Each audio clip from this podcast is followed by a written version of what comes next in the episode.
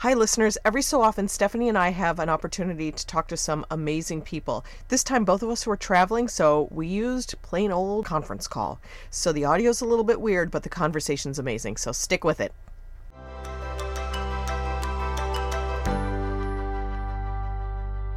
Hi, and welcome back to the Her Exchange podcast. I'm Sonia. This month we've been talking about entrepreneurs. We've already decided if you are one or not, and how you can make the leap into owning your own business. I'm Stephanie, and we are excited to introduce our very first expert guest to her exchange, Erica Nicole, founder and CEO of YFS Magazine, the definitive digital magazine for startups, small business news, and entrepreneurial culture.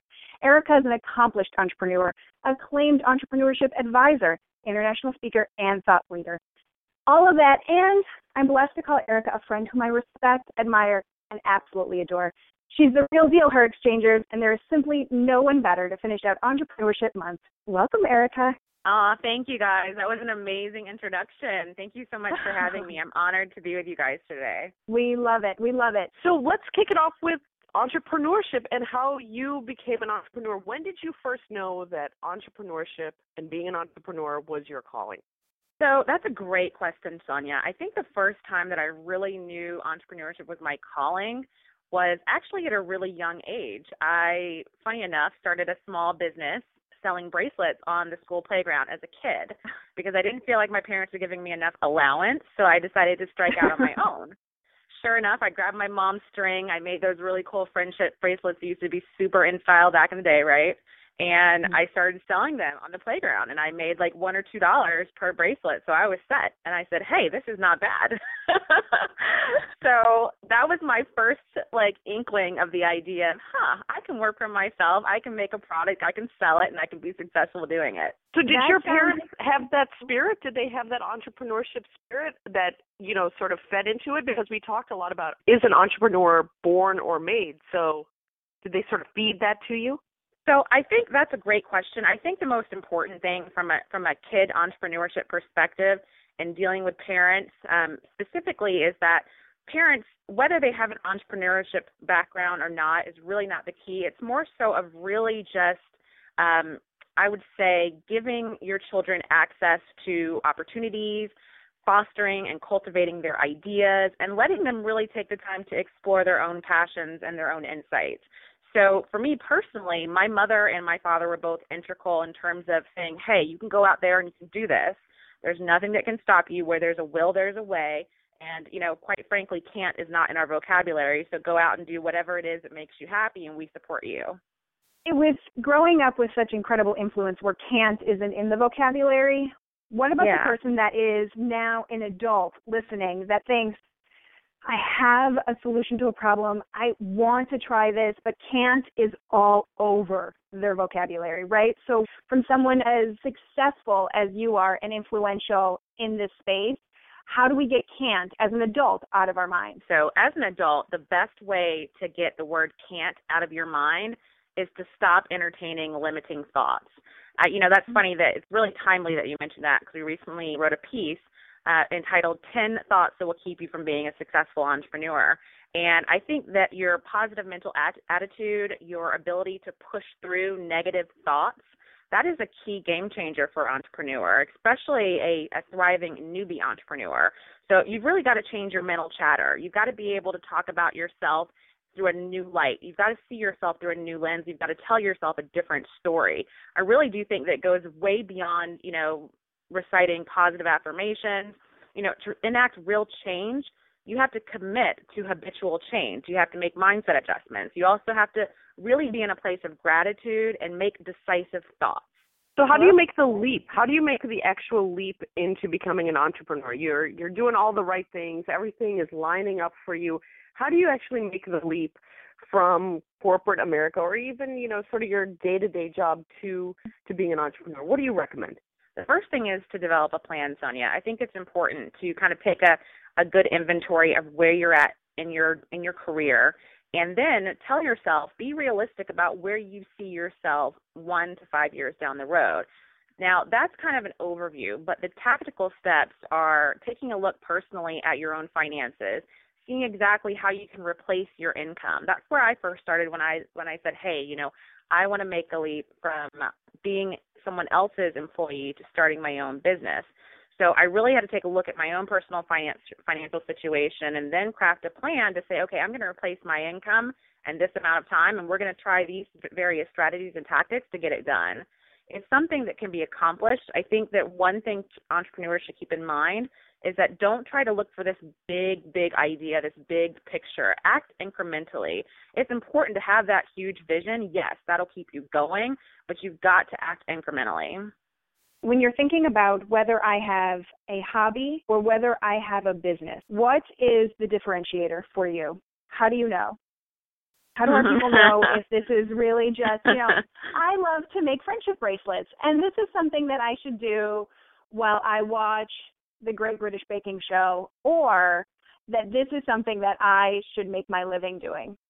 That's a really great question. I think the key differential factor there, Stephanie, is your hobby. In order for it to become a viable business, you have to have a business model. Most importantly, you have to have a revenue model. You have to say, if you are, for instance, seeking a, a for profit entity, and for most entrepreneurs that are seeking for profit, unless you're in the nonprofit space, that's, you know, that's the quick starter there to understand can this hobby actually support me and my family full time.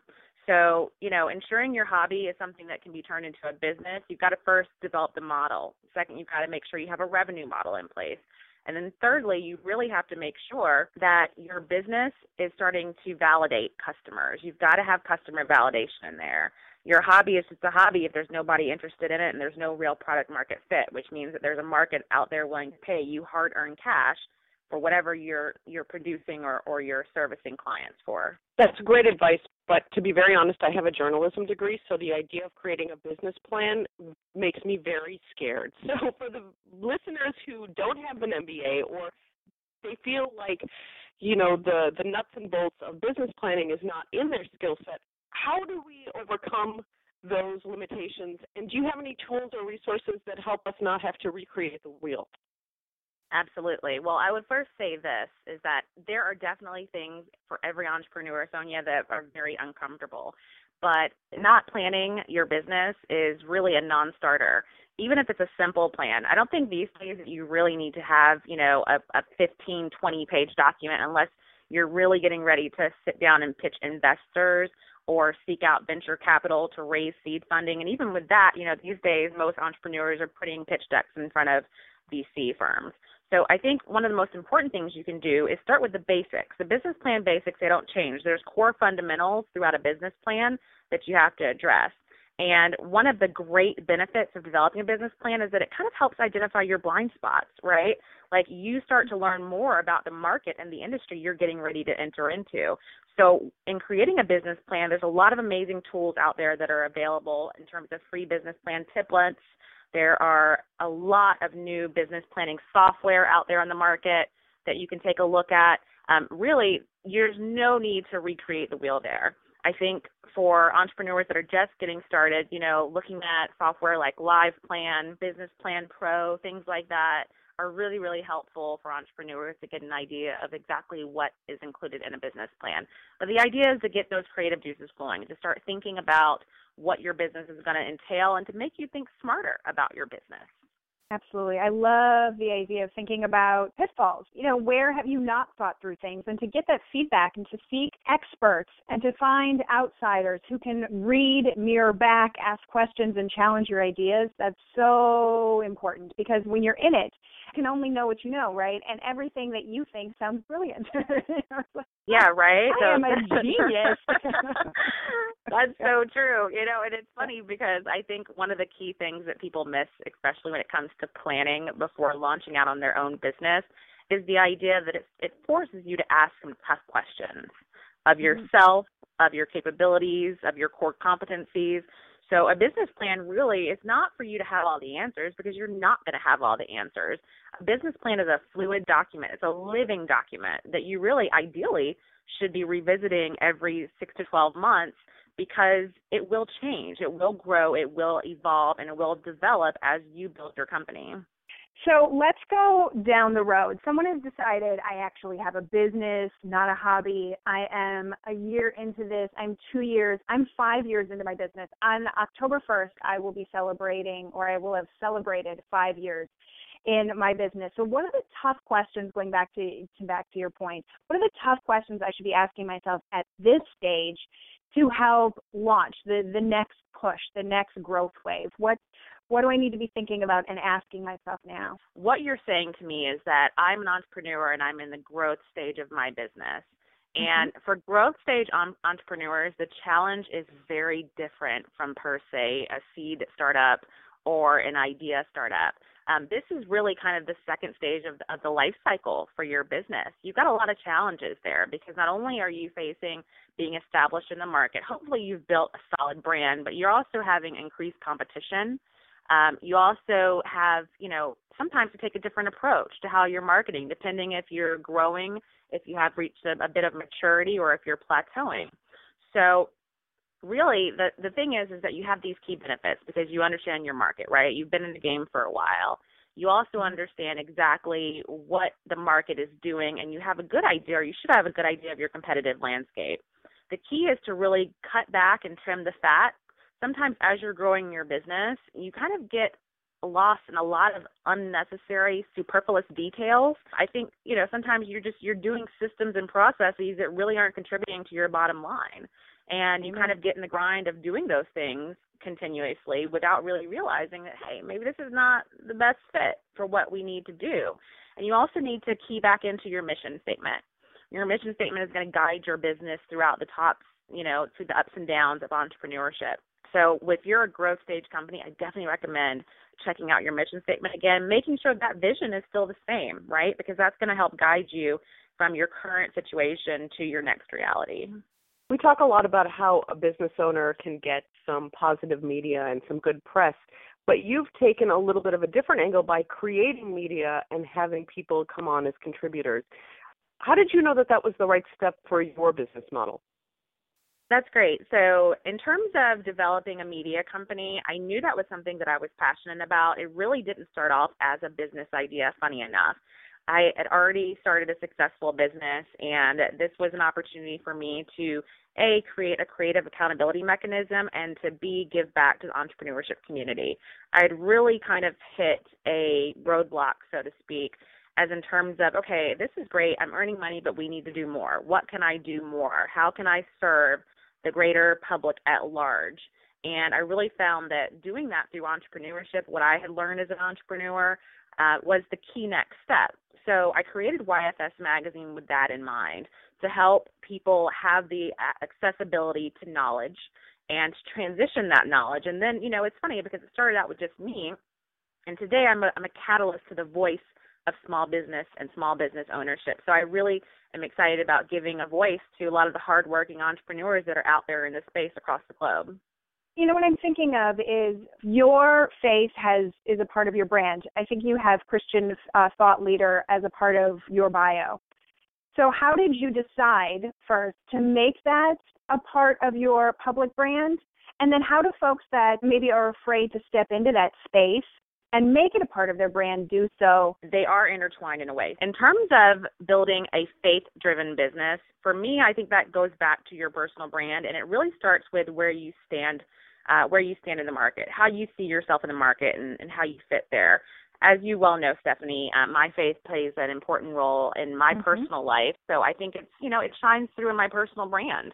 And I think that you have to really kind of key into the audience that you serve and understand that, you know, you are multidimensional. So when you're specifically building a personal brand, it's okay to share those various dimensions of your personality and of who you are with your audience. That's perfectly okay it's all going back to the fact is does align with my mission? So for me, faith driven business is very important. I believe that knowledge is power. I believe that what I do is really driven by my relationship with Jesus Christ, and I am a Christian. So that's a big part of who I am. And I think that shines through. And for people that are interested in that, they take a look at my personal brand and say, hey, that's pretty cool. I can relate to that. I think there's underlying tones also that kind of will sift through the magazine in that way. It kind of drives and delineates the way we do business, the way we talk about business, the positive and yet selective, optimistic eye of entrepreneurship. I think that that's key as well. I think those values are kind of woven into what we do as a brand publicly in the space. So for people that get it, that's great. They love it. That's fantastic. If they don't, that's fantastic too. But I can definitely say that we're true to our brand. I'm true to my personal brand, and that has really benefited my business. Yeah, absolutely. I love that. You know, I always learn the best by hearing the tragedies and horror stories of other people's failures because I'm a big pessimist. so I'm wondering if you have any stories that you could share with us of terrible ideas or even, you know, businesses that you started that failed that you can now learn from those bad experiences that helped you succeed in the future. Yeah, I think that's great. I think behind every successful entrepreneur are a lot of unsuccessful ideas, but eventually they struck it, right? Um, for me personally, I started initially I was like, okay, I'll start something that I'm, you know, interested in and I started this jewelry company. And um, you know, it wasn't even that I was creating the jewelry, matter of fact. I was sourcing it and, you know, drop shipping, all that fun stuff. And, you know, it really kind of helped me get my foot in the water, so to speak, a little bit when it comes to startups. I learned a lot funny enough, though, I ordered inventory, and I think I sold one pair of earrings to a friend of mine in college. he was an old college friend, and I sold one pair. And I'm like, I'm done with this. This is boring. I'm not. I'm not interested in this at all anymore. and so, while I had, you know, I'd pitched the business, I'd gotten some international press. It was really great experience because while I knew I wasn't passionate about it, so I course corrected quickly. You know, I look back and it wasn't a success because hey, I didn't make any money, and I, you know, I had inventory at the end of the day that I had to uh, dispose of. So I think that was a, a good learning lesson for me in terms of just also making sure that what you're doing, you have to make sure that you have a really good idea of what you are passionate about. And I know that that's really kind of a catchphrase being used these days, but I think it's very important because if you do not some in somewhat feel connected to your brand and to your business, when times get tough, you will not follow through on it. So there has to be more. And so what we connect passion with is that why. Why are you doing what you're doing? Why is it mm-hmm. important to you? You really do need to identify that. So I think that that is the first step. When people talk about it, they talk about that in solidarity, when in actuality, it's just another piece of a larger puzzle. Who are the people that you learn from? Who are the folks that, if we are aspiring entrepreneurs, I mean, your the YFS magazine is littered with brilliant minds so we go there first. And from there, where else are you looking for inspiration and creativity bursts? Um, who are other people that we should be watching and learning from? That's a great question. So, in terms of watching and learning, I think the first step is to really, for an entrepreneur, look within your own industry and look at key players that have done spectacular things there. The idea is not to emulate, but the idea is to kind of understand how they grew their business and what they did along their path. Because if you look at a successful entrepreneur, success always, always, always leaves clues, right? And mm-hmm. if you start to emulate people in your industry in a certain way, you'll realize that you know you're not recreating the wheel and that your problems and your challenges are not just solely your own they are very common in a specific space so for me running a media company that is now global and really just kind of relying on and tapping into some of the insights of my favorite entrepreneurs. I personally love Oprah, Richard Branson. I love what Arianna Huffington has done with her business. And, you know, those are key people that I kind of look at and see, okay, what they done? How have they scaled their companies? What challenges did they run into? You know, Pete Cashmore of Mashable, he's built really a successful blog that is world renowned. And so I look to entrepreneurs like that that are definitely much bigger in the space that kind of help inform our strategic path and give us insights into what's next.